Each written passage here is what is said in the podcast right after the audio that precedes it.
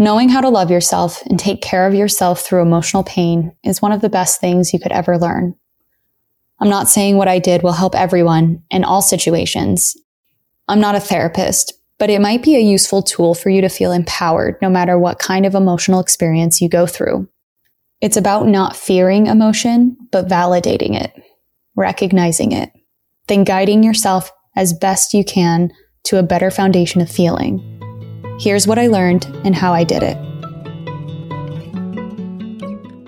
My name is Francesca Phillips, and you're listening to the Good Space Podcast, a show where we help you find peace and power in work, relationships, and intuition.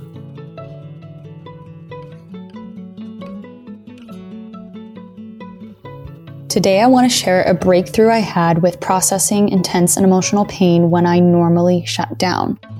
I hope that if you struggle with tolerating or processing emotional pain or painful feelings, that it can give you something to try for yourself, maybe help you too. Since I was in third grade, I've had this habit of shutting down anytime my emotions get too overwhelming. In school, it looked like getting really quiet, putting my head down, and not doing that day's class activity. To this day, as a 30 year old something, it looks more like not wanting to talk or needing a good cry. I wasn't taught how to manage my emotions, and it frustrated me for years. I didn't know if I'd ever figure it out. What I'm about to share is the first time I caught myself at the beginning of that emotional spiral and cycle that I know all too well. I lovingly nurtured myself through it and allowed the moment to process and then leave my body. The goal wasn't to stop or resist the emotions. The point this time was to feel everything, but guide it through in a healthy, loving, supportive way. Knowing how to love yourself and take care of yourself through emotional pain is one of the best things you could ever learn. I'm not saying what I did will help everyone in all situations. I'm not a therapist, but it might be a useful tool for you to feel empowered no matter what kind of emotional experience you go through. It's about not fearing emotion, but validating it, recognizing it, then guiding yourself as best you can to a better foundation of feeling. Here's what I learned and how I did it. One, get into a new environment. I noticed how hard it was to open up again and expand in the environment where the intense emotional experience happened. So I got myself away from it. Walking in fresh air into the park. New environments allow how you're used to wiring and firing to change. You're better able to open up to new experiences and ways of feeling. Plus, walking allows that pain and anxiety to have something to do, somewhere to go. I'm not saying to escape to a new city or your relationship. What I'm saying is to shake up your current environment in some way. If you're in a situation though that requires a more drastic measure, of course, do that to be safe. Get the help you need. What I'm talking about involves emotional pain from past trauma that came to the surface so it's a different scenario. So use your best judgment. I definitely resisted moving and wanted to wallow in what I was feeling. But as I kept stewing, I knew I'd only get more and more of the same because where your attention goes, that's what grows, right? So if I wanted any chance of getting work done and getting out of the emotional sinkhole, I needed a fresh perspective. Which brings us to number two. Let the emotions take their course. It's tempting and even automatic to go into solution mode or escape mode, playing drastic outcomes in my head of how I could solve the problem instantly, right now. But what if it's okay to feel this way? What if these emotions only need time and space?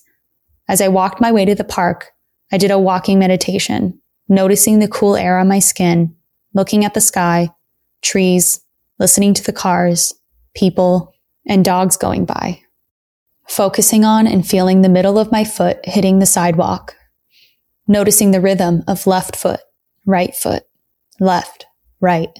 When the flood of sadness, anger, or fear came up, I let it exist with each step.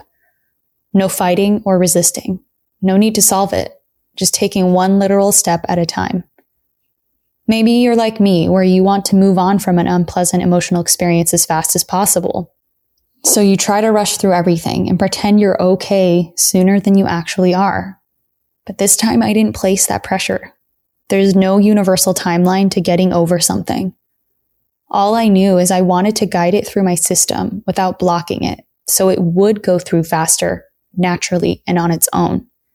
And I also didn't want to hold on to the emotions for too long to where I can morph it into a new story I tell myself about the world or have it turn into a negative belief, which would have long lasting damaging effects. When we morph emotional experiences into stories or negative beliefs, it's often because we never accepted or faced the experience to begin with. So I wanted to change that cycle and accept and face it right here and right now. Number three, write three pages stream of consciousness to challenge the negative thoughts flooding in. When I got to a dark green bench in Central Park, I still felt anxious energy and needed to go somewhere still, channel it, so to speak. So I got out my daily pages journal, looked at the goals and wins I wrote down in the cover, which is a practice inspired by Dr. Benjamin Hardy. Then I asked myself what negative thoughts were working against me feeling good and being the person who accomplishes those goals. I wrote three to four negative thoughts down, then one by one challenged each of them based on the eternal truths I know. Here are some of the negative thoughts I wrote down word for word from my journal. I feel very discouraged and hopeless. I don't know what to do or if there's even anything to do. I feel like garbage inside, like I'm a failure and don't belong in a relationship because I'm so imperfect and unable to be emotionally mature. End quote. I knew those weren't thoughts I wanted to entertain because where your attention goes, your energy goes and then grows. So what am I instead if I wanted to use my energy to grow more good in my life? What could I focus on? So here's what I responded with to those negative thoughts. Again, this is a quote from my journal.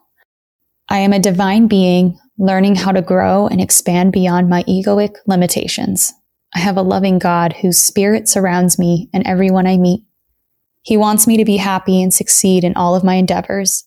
Even with my imperfections, I am lovable and worthy. Making mistakes doesn't mean I deserve a stamp of failure to be alone forever. It means I have a fresh opportunity to do and be different, to grow out of any boundaries or beliefs that don't serve me. I want to grow beyond those negative beliefs. I am a success and have a lot of hope because I try and want to be the best I can.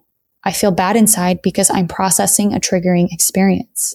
It's okay. It's better to let it process than to let it fester inside, causing new negative storylines and beliefs to form.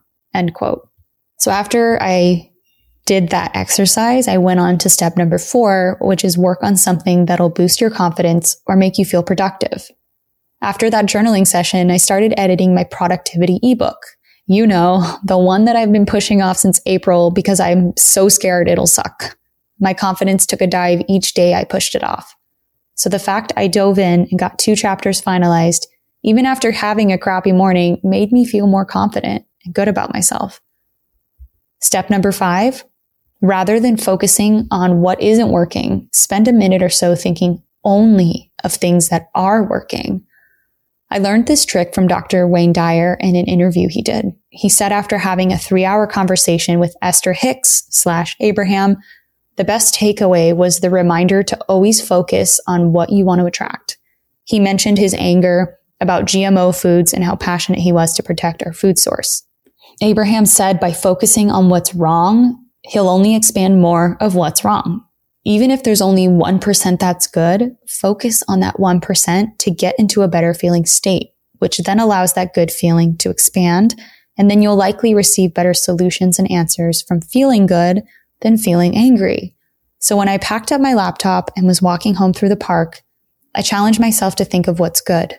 Thoughts like, oh, it's 72 degrees outside, 22 degrees Celsius. Um, Birds and animals are everywhere, and there's so much green and beauty. I'm walking on my two feet and healthy enough to do so. Then I went through recent wins in my copywriting business and the fact I just interrupted the pattern I've had since I was in third grade. I felt so proud and grateful. So often we are just quick to go to the next thing. Like we accomplish something amazing, but oh, I got to keep going, got to keep doing other things. But wow, just pause for a moment and notice when you interrupt a cycle or you choose a different way. That's a huge deal. That's such a big deal. By the time I got back on Fifth Avenue, my body felt at peace and so happy. I also thought about my responsibility to own my emotions and allowing others to do the same to not base my emotional state on anyone else's, that I could own this newfound joy and not allow anything else to take that away from me. And the funny thing is, I didn't feel peace and happiness by forcing, by getting really harsh and judgmental. I literally just allowed myself to process it. And I think it only took an hour, maybe even less than that. And it was just amazing the effect that allowing things to take their course and then directing the negativity into a positive action just changed everything. So next time you're in a highly emotional experience, try these steps and let me know if any of them help. Did any of these resonate with you or do you have anything you would add? Make sure you go to the show notes in whatever app you're using, Apple Podcasts or Spotify, and leave a comment to let us know what it is that you thought and if you took anything away. All right. Talk to you soon. Now it's time for an affirmation. I allow my body to communicate to me through emotions and nurture myself in every situation I experience.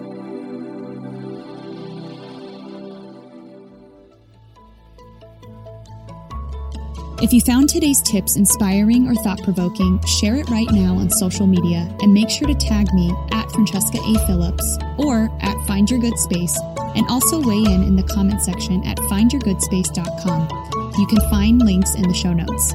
And if you have a spiritual or mindfulness problem that you want me to unpack on an upcoming The Good Space episode or an awesome manifesting story you want to share, give my podcast phone line a ring right now at 917 719 0867. Also, don't forget to download my free morning routine guide. It's what helps me reduce my anxiety, increase productivity, and so much more. The link to everything I mentioned is in the show notes. See you soon.